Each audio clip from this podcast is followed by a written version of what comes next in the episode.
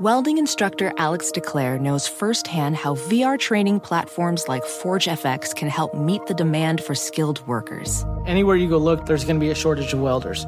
VR training can help welding students learn the skills they need to begin and advance in their career. The beauty of virtual reality is it simulates that exact muscle memory that they need. Explore more stories like Alex's at meta.com slash metaverse impact. Everybody in your crew identifies as either Big Mac Burger, McNuggets, or McCrispy Sandwich, but you're the filet fish Sandwich all day. That crispy fish, that savory tartar sauce, that melty cheese, that pillowy bun.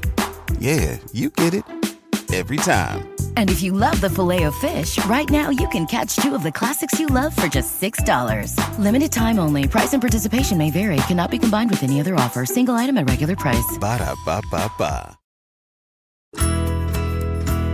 It's Monday, August 5th, 2019, and you're listening to Inquiring Minds. I'm Indre Viskontas. And I'm Kishore Hari. Each week, we bring you a new in depth exploration of the space where science, politics, and society collide. We endeavor to find out what's true, what's left to discover, and why it all matters. You can find us online at inquiring.show, on Twitter at Inquiring Show, and on Facebook. You can also get an ad-free version of this show by supporting us at patreon.com slash inquiringminds. And you can subscribe to the show on iTunes or any other podcasting app.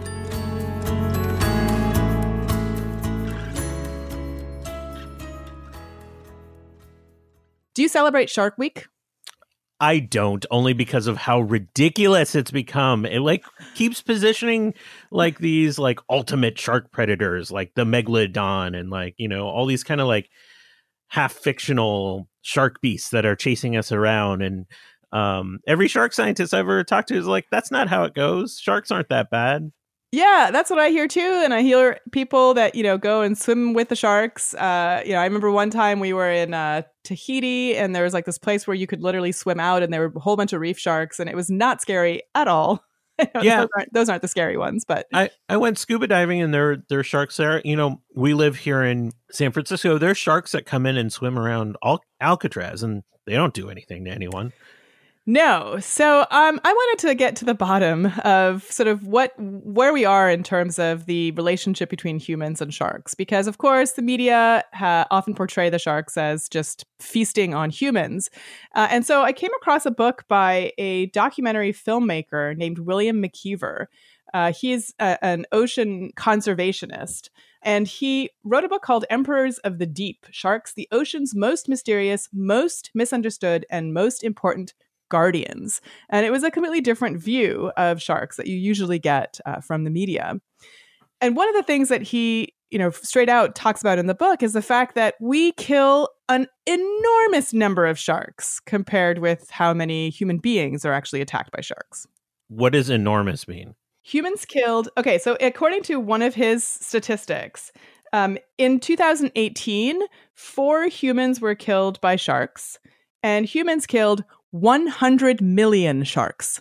Uh, yeah, that seems like a lopsided uh, set of statistics there. That is insane. I mean, I didn't even know there were 100 million sharks in the ocean. I mean, that just seems like a massive number.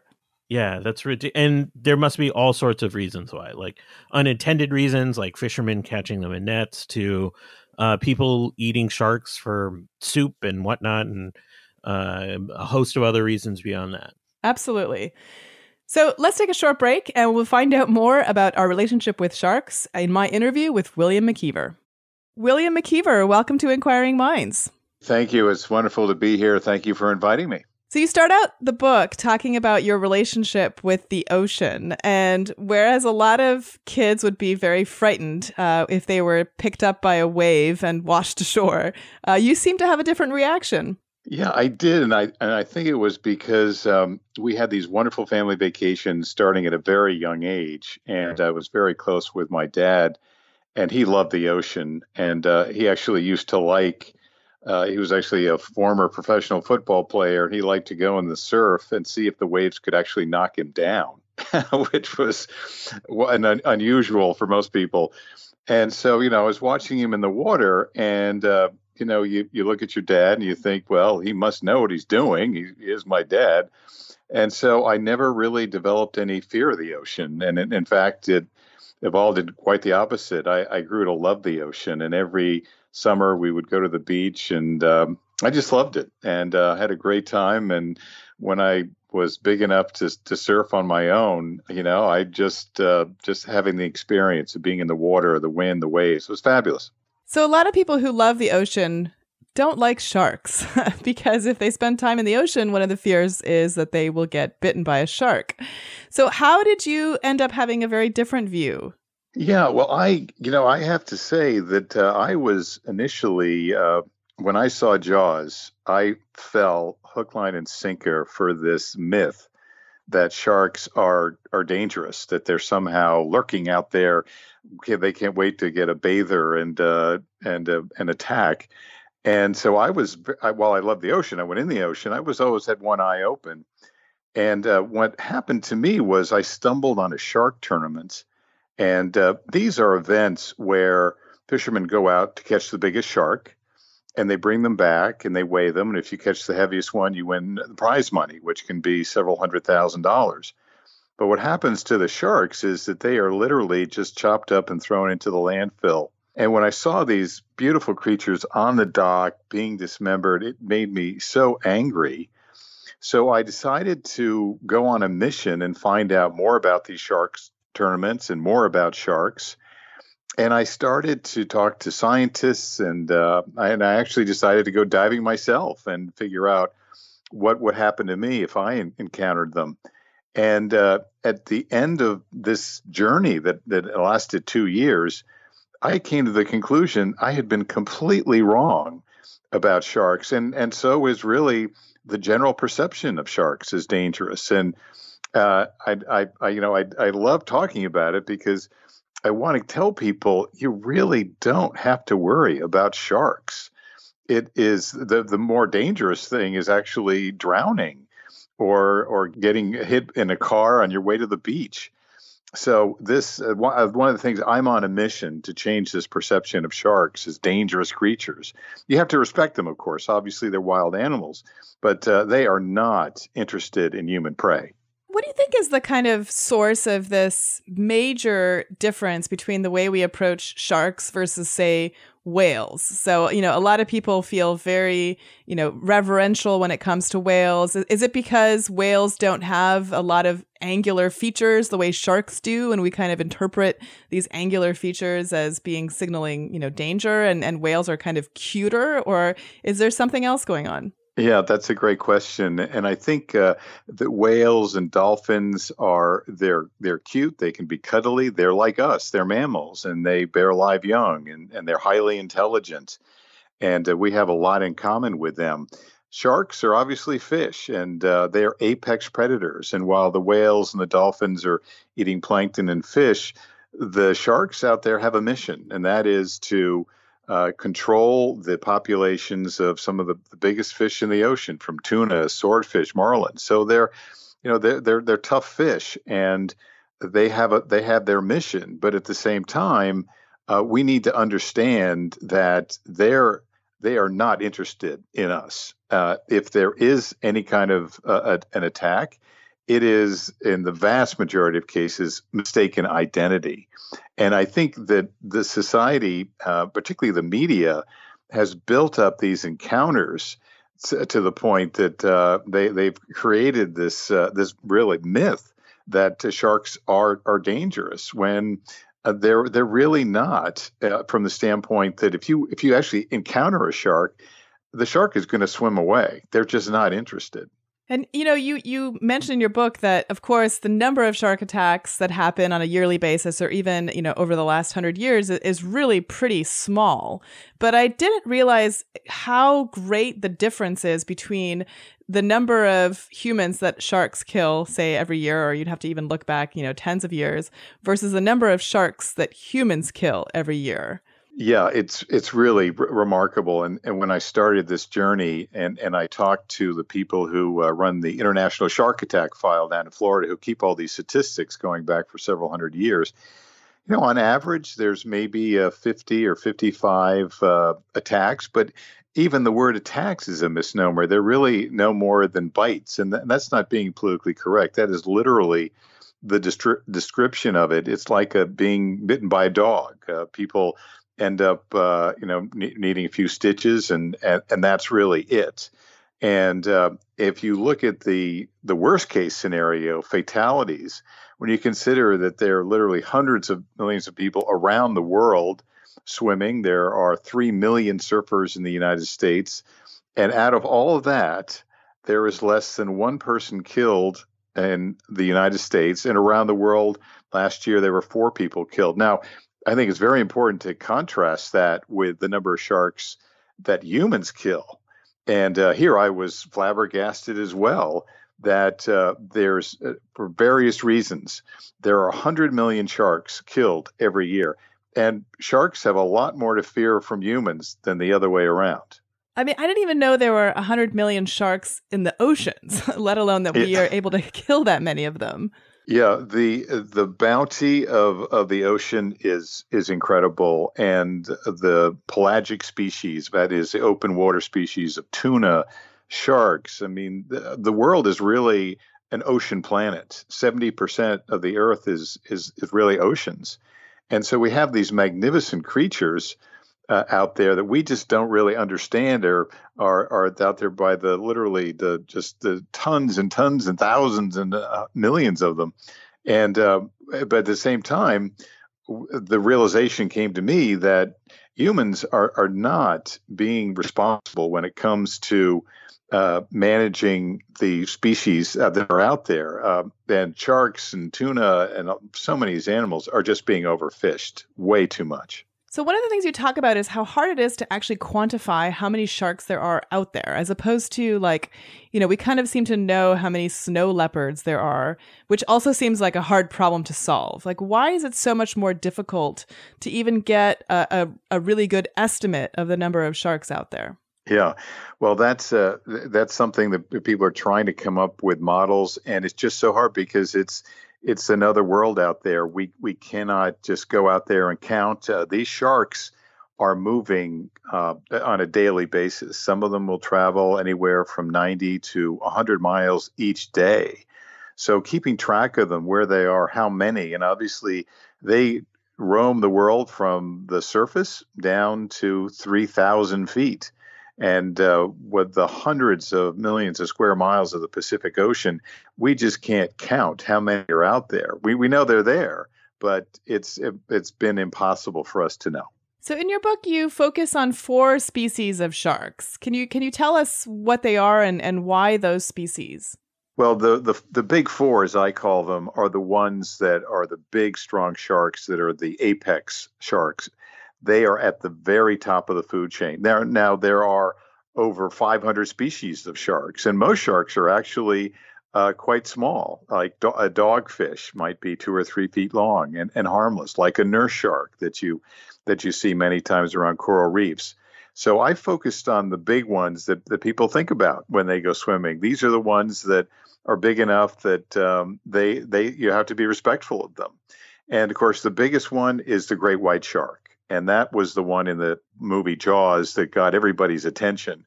And that's so that's the the biggest and and, uh, and strongest of the of the hunter sharks.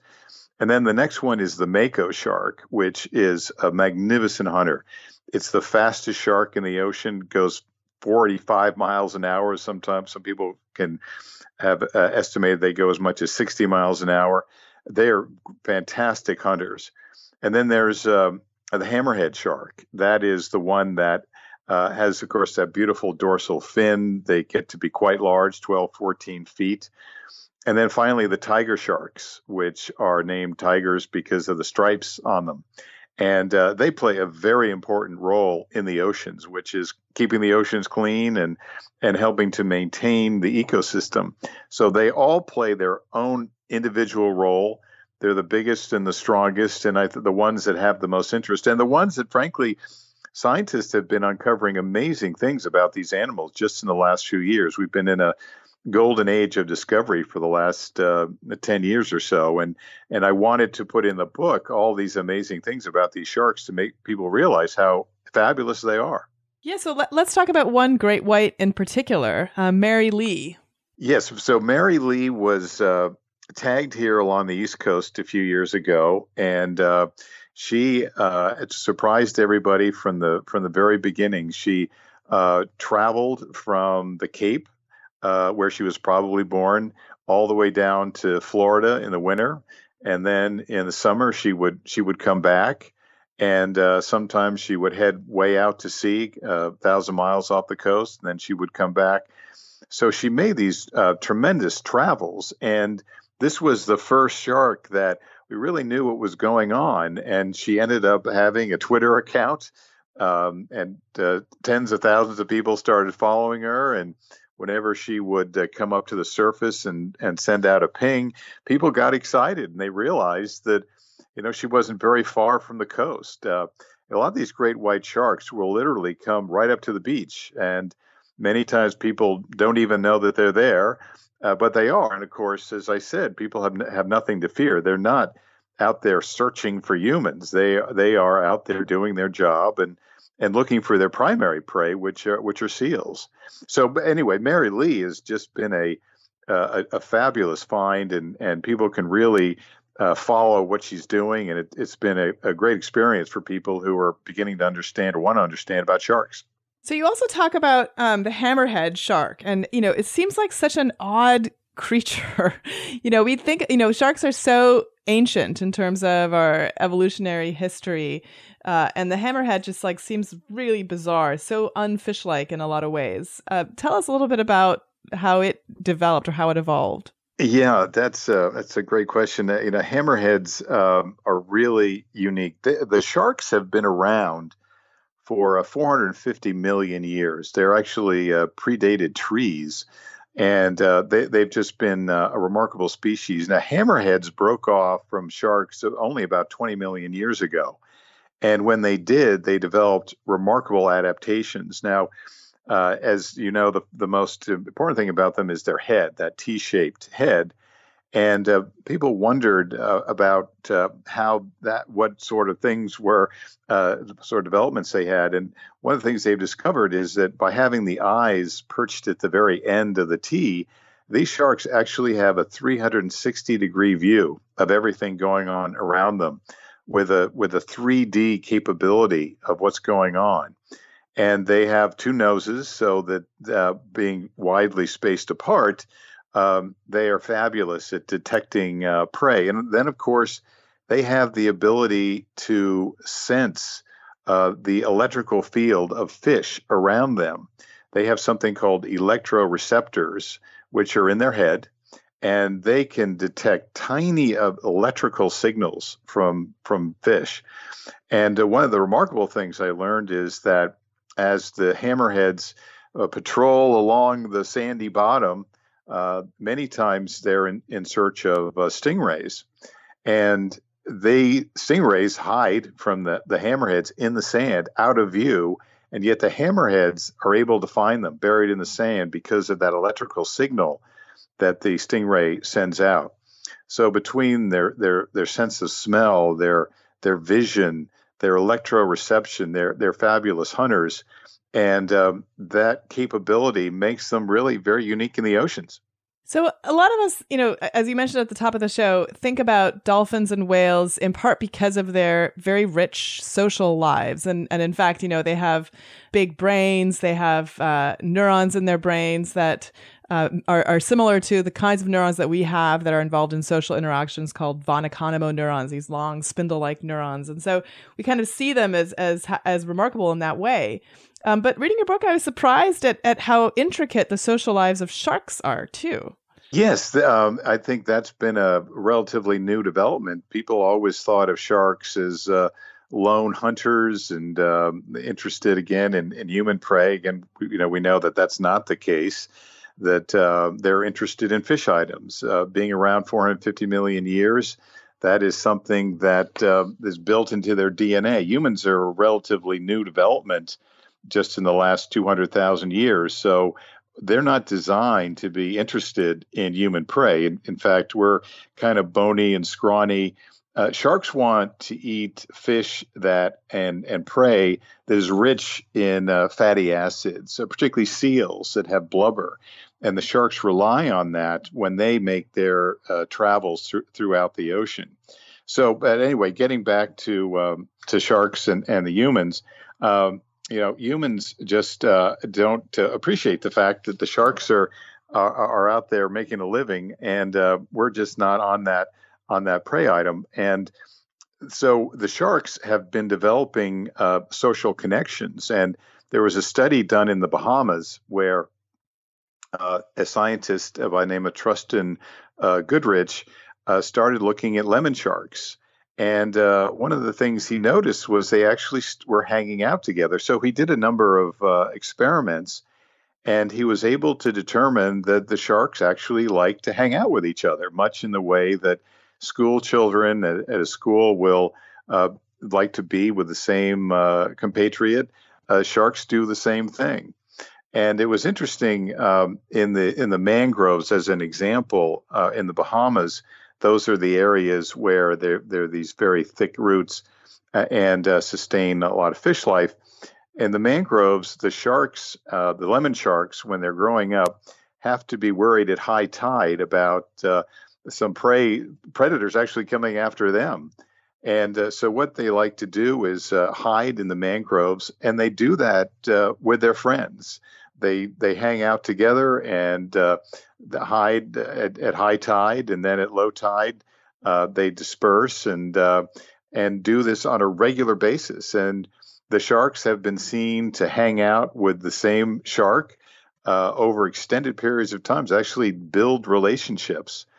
And the other interesting development was that sharks are actually learning from each other. The more mature sharks can send a message to the juvenile sharks about how to hunt, how to uh, how to uh, behave, and that is something that was uh, again a, a, shock, and it it was uh, totally upended this view of sharks being solitary, not very intelligent.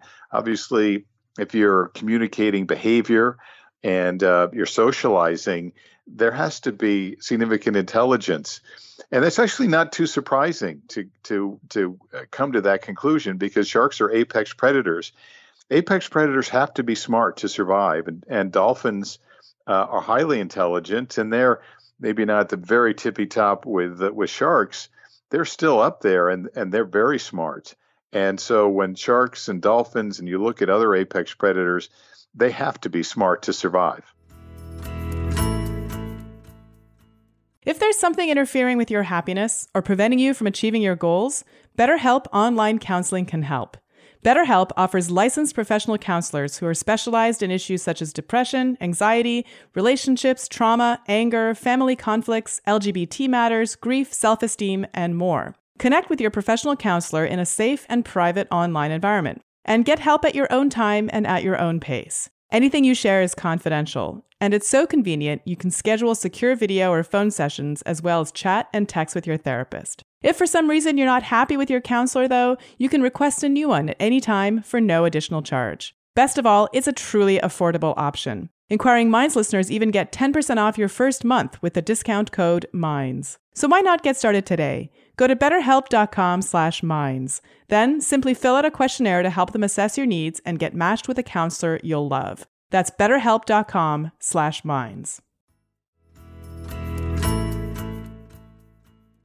So, you know, we, we kind of think about uh, maybe because of Jaws, uh, maybe because of a lot of other portrayals, as as you mentioned, as sharks as solitary animals. Uh, so, is there any evidence that they kind of you know p- create families or or sort of create connections that um, go beyond you know once they're because you kind of think of them as as migrating and and kind of moving around. And as you mentioned Mary Mary Lee uh, went very wide distances. Do they do they keep any kind of social connections over time or is it a, a simply a matter of when they encounter other members of their species they might interact with them but generally don't foster long-term relationships yeah, there have been a number of studies that indicate that sharks, some species, do develop relationships that last over an extended period of time.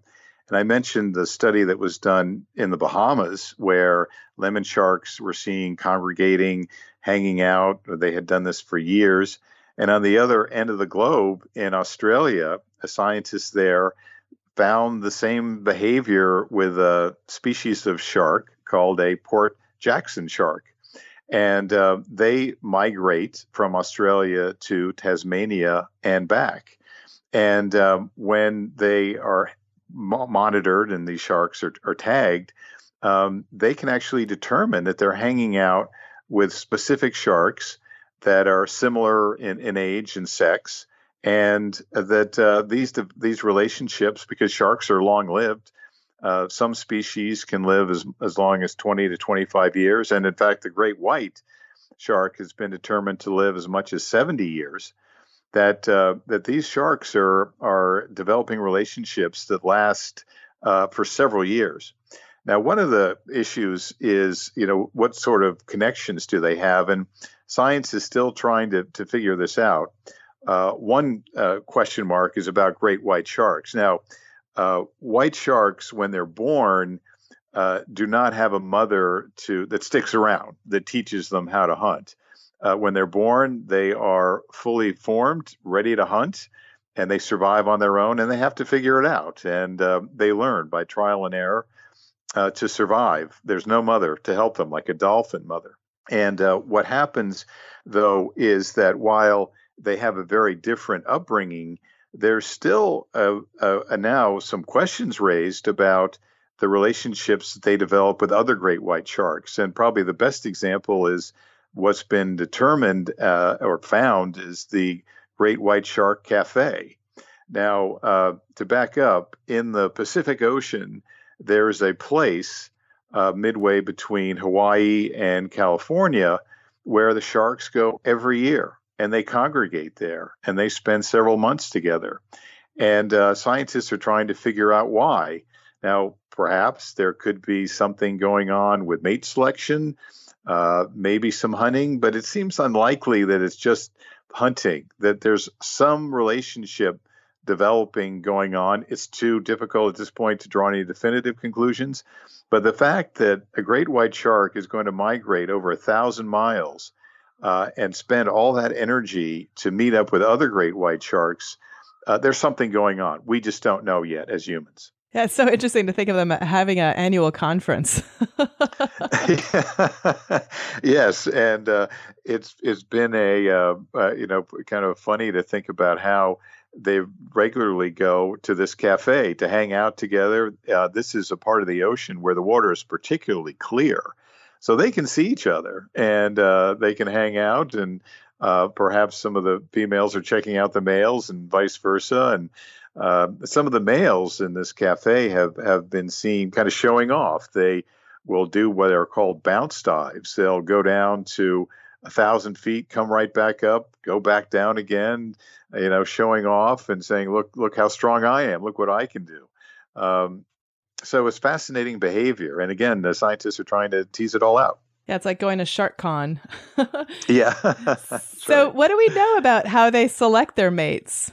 Well, it, it's a um, it's a process that uh, it's it's fascinating, and, and each species is is a little different. Obviously, I talked about great white sharks, but hammerheads uh, have a very unique a way of, of selecting mates. And uh, hammerhead sharks are the only sharks that uh, school in vast numbers. And this has been seen uh, around the world. Um, one that's got, gotten a lot of attention is the schooling that takes place in the Cocos Islands off of the west coast of, of South America.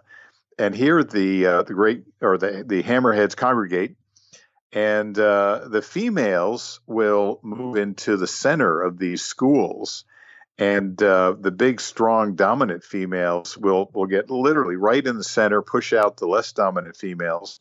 And then the males are on the outside and they they know those dominant females are in the middle and they will fight their way in to to meet uh, the females and mate with them.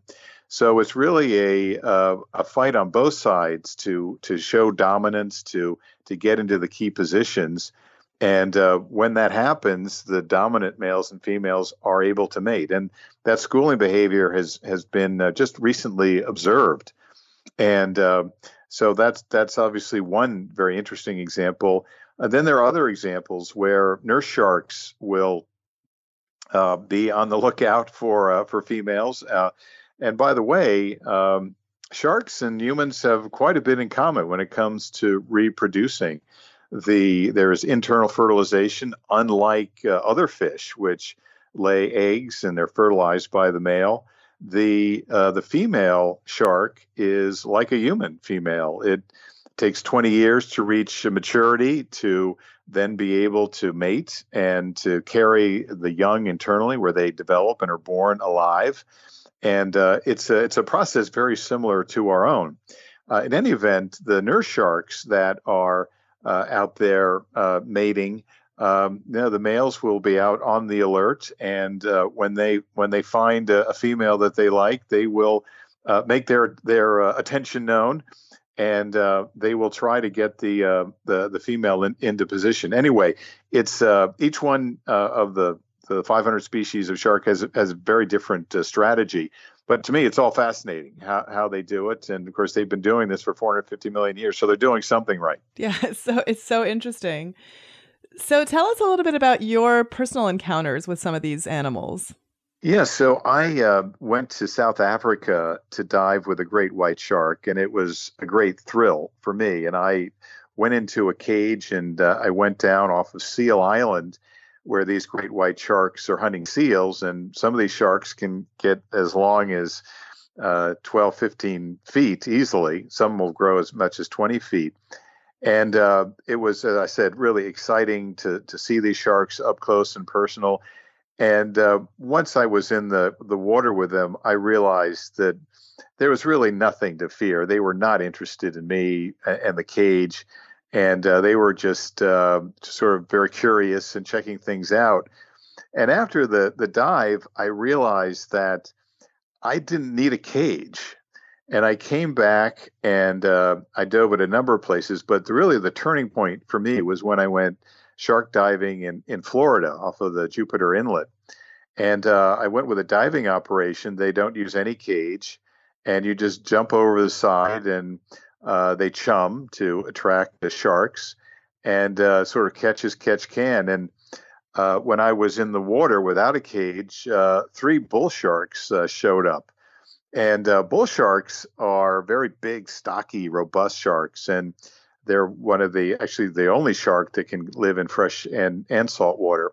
But in any event, they, they have a reputation as, as being, they can be aggressive and you know they're uh, they're they're very strong. They like to check things out. So here I am, totally defenseless, with three bull sharks around me, and uh, they were just curious, and um, I could tell they were not interested and uh, in me, uh, uh, other than just being curious. Who was this interloper?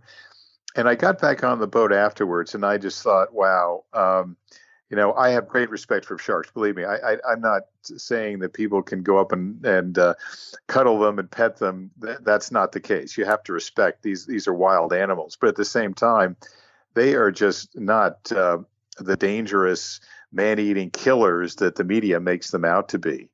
And uh, if there is an attack, um, it's usually mistaken identity. And uh, so again, people at the beach that really don't have anything to fear. And so that experience I had with the bull sharks was really a, a turning point for me. Since then, I've had dives with uh, Caribbean reef sharks. Uh, the same same thing. I was um, about 40 feet down. There were probably a dozen sharks swimming all around me, and uh, I had nothing to fear. Uh, so it's it's been uh, a remarkable journey for me. Some of the dive operators that you talk about in your book, though, are seem much less ethical, uh, and uh, you know some pretty horrific stories uh, not not necessarily from the dive operators, but from other human beings, essentially torturing these animals. Um, can you tell us a little bit about that state of affairs? And and you know, it it seems to me like if someone treated whales or dolphins the way that some of these people treat sharks, I mean, there would be a huge uproar. And uh, and and it's just you know just totally cruel torture and yet there seems to be this culture of you know hey yeah let's go out and catch a shark and and you know we can we can maim it and and that would be cool.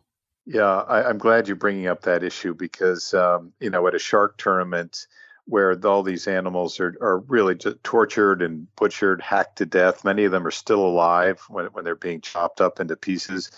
If that was being done to a dolphin um, there would be a huge outcry. It would, it would never be allowed. Or if you had a lion tournament and went out and hunted lions, strung them up, and then chopped them up in pieces and threw them away. But you can do that with sharks because of that perception of you know oh they're they're dangerous, they're killers, uh, we don't need them. And uh, I, you know, one of the things it's my mission now to to change that perception uh, because it's just plain wrong and and uh, sharks are extremely valuable to the marine ecosystem. They keep the system healthy, which is a whole nother discussion about that. But uh, the the point is that um, I think people need to take a, a, second look at sharks and realize that, particularly with shark tournaments, where these sharks are are caught on the line, brought back. Um, they're just it's cruelty to animals. And um, i did uh, make a, a, film about uh, shark tournaments.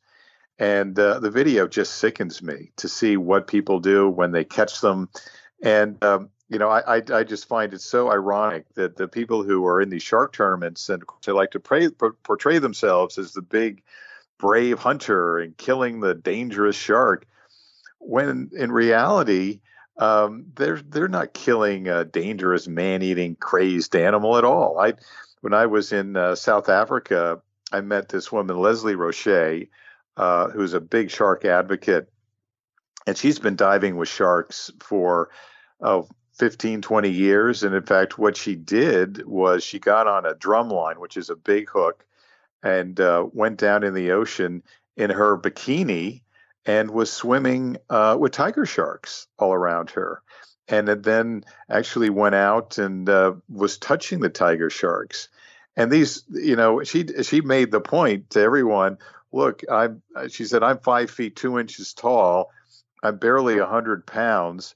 These sharks could rip me to shreds, and they have no interest. And so this idea of catching a, a shark and showing your manhood uh, is just absurd. So I, I want to end with with this discussion uh, that you just glossed over about the importance of sharks for our ecosystem, because I think that you know we we've gotten some pretty alarming uh, data recently just about how species in general in on the planet are going to be going extinct at record numbers in the future, and you know sharks are uh, just as much in danger. So tell us a little bit about you know why we should make sure that we try to prevent uh, what could potentially be the, the the great mass extinction of animals like sharks. Yeah, well, uh, this was one of the things on my journey in writing the book um, that that I, I, learned quite a bit, and I have great respect now for for all apex predators, whether they're on land or in the ocean. And uh, I think probably the best way to explain it is to bring up what happened in Yellowstone uh, National Park. There's a reason for bringing this up because wolves are, like sharks, apex predators. And when they were removed from Yellowstone, it caused an ecological nightmare. And um, the uh, the elk were now in too much abundance, and they ate all of the young shoots. So they were devouring the landscape, and uh, various species were having trouble surviving. And Yellowstone brought back the wolf and the wolf had a dramatic impact on Yellowstone National Park. They said that actually the river started to flow straighter, and uh, the landscape improved, and the trees came back, and that brought back life and smaller predators and different animals.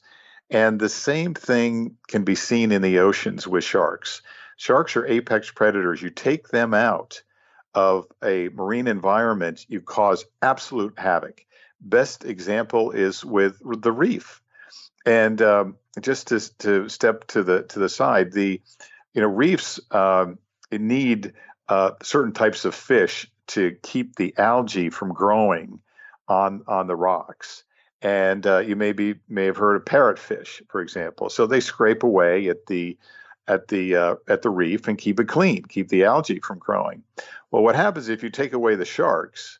Then what happens is that the other middle level predators like grouper fish and uh, other items like that well then too many of them were going to eat the uh, parrotfish they eat the parrotfish there's no one there to clean the reef. So the reef gets encrusted with algae and it dies. And that's just one simple example of where if you take out sharks, you cause the whole system to collapse. And that's so that's true in any ecosystem. You can get away with taking out the middle parts, but if you take out the bottom or if you take out the top, you get a complete collapse. And so, in the ocean systems, in the reef systems, the seagrass systems, the pelagic systems, sharks are there in every ecosystem and they're absolutely necessary. And if you take them out, you hurt each one of those ecosystems. And again, the reef system is just w- one very simple example of how their impact uh, or their importance uh, cannot be under underestimated. Well, you make the case very compellingly. Um, William McKeever's book, Emperors of the Deep Sharks, the ocean's most mysterious, most misunderstood, and most important guardians, is available at booksellers everywhere.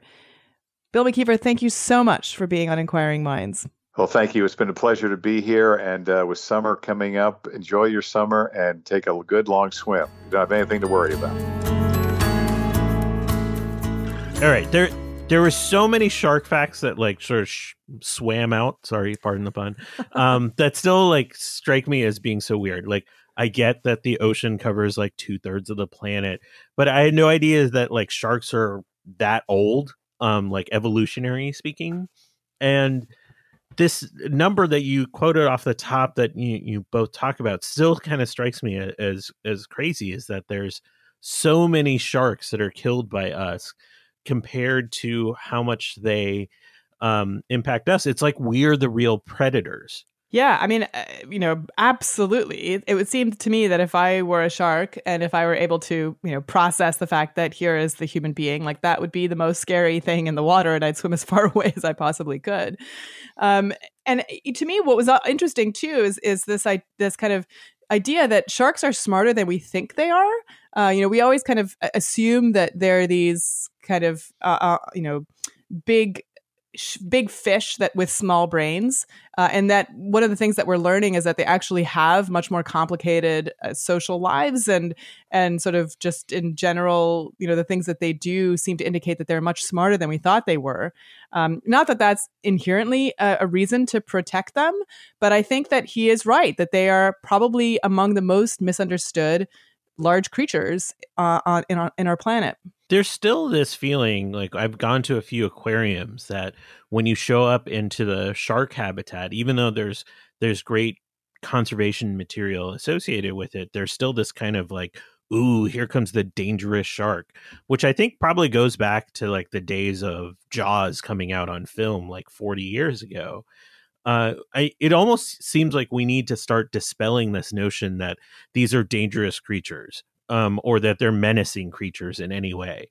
And I know, like, we'll talk about their teeth all the time, which are fascinating. Like, they have endlessly, endless rows of teeth that just emerge in different shark species. But, so, like, I think our storytelling around sharks needs to change, which seems to be the main arc of of his point around what it's going to take to really conserve them. Yeah, and you know, I mean, I don't want to put all the blame on Jaws. I mean, and certainly shark enthusiasts and shark scientists have been trying to turn this around for for many decades. It's interesting to see how a man like Merlin Tuttle could essentially change people's view of bats, right? From uh, you know, these kinds of scary creatures to really cute and cuddly creatures that now are kind of the prize of Austin, uh, and that there hasn't been someone who's been as successful at showing us what's really amazing about sharks. And maybe that's because sharks aren't cute.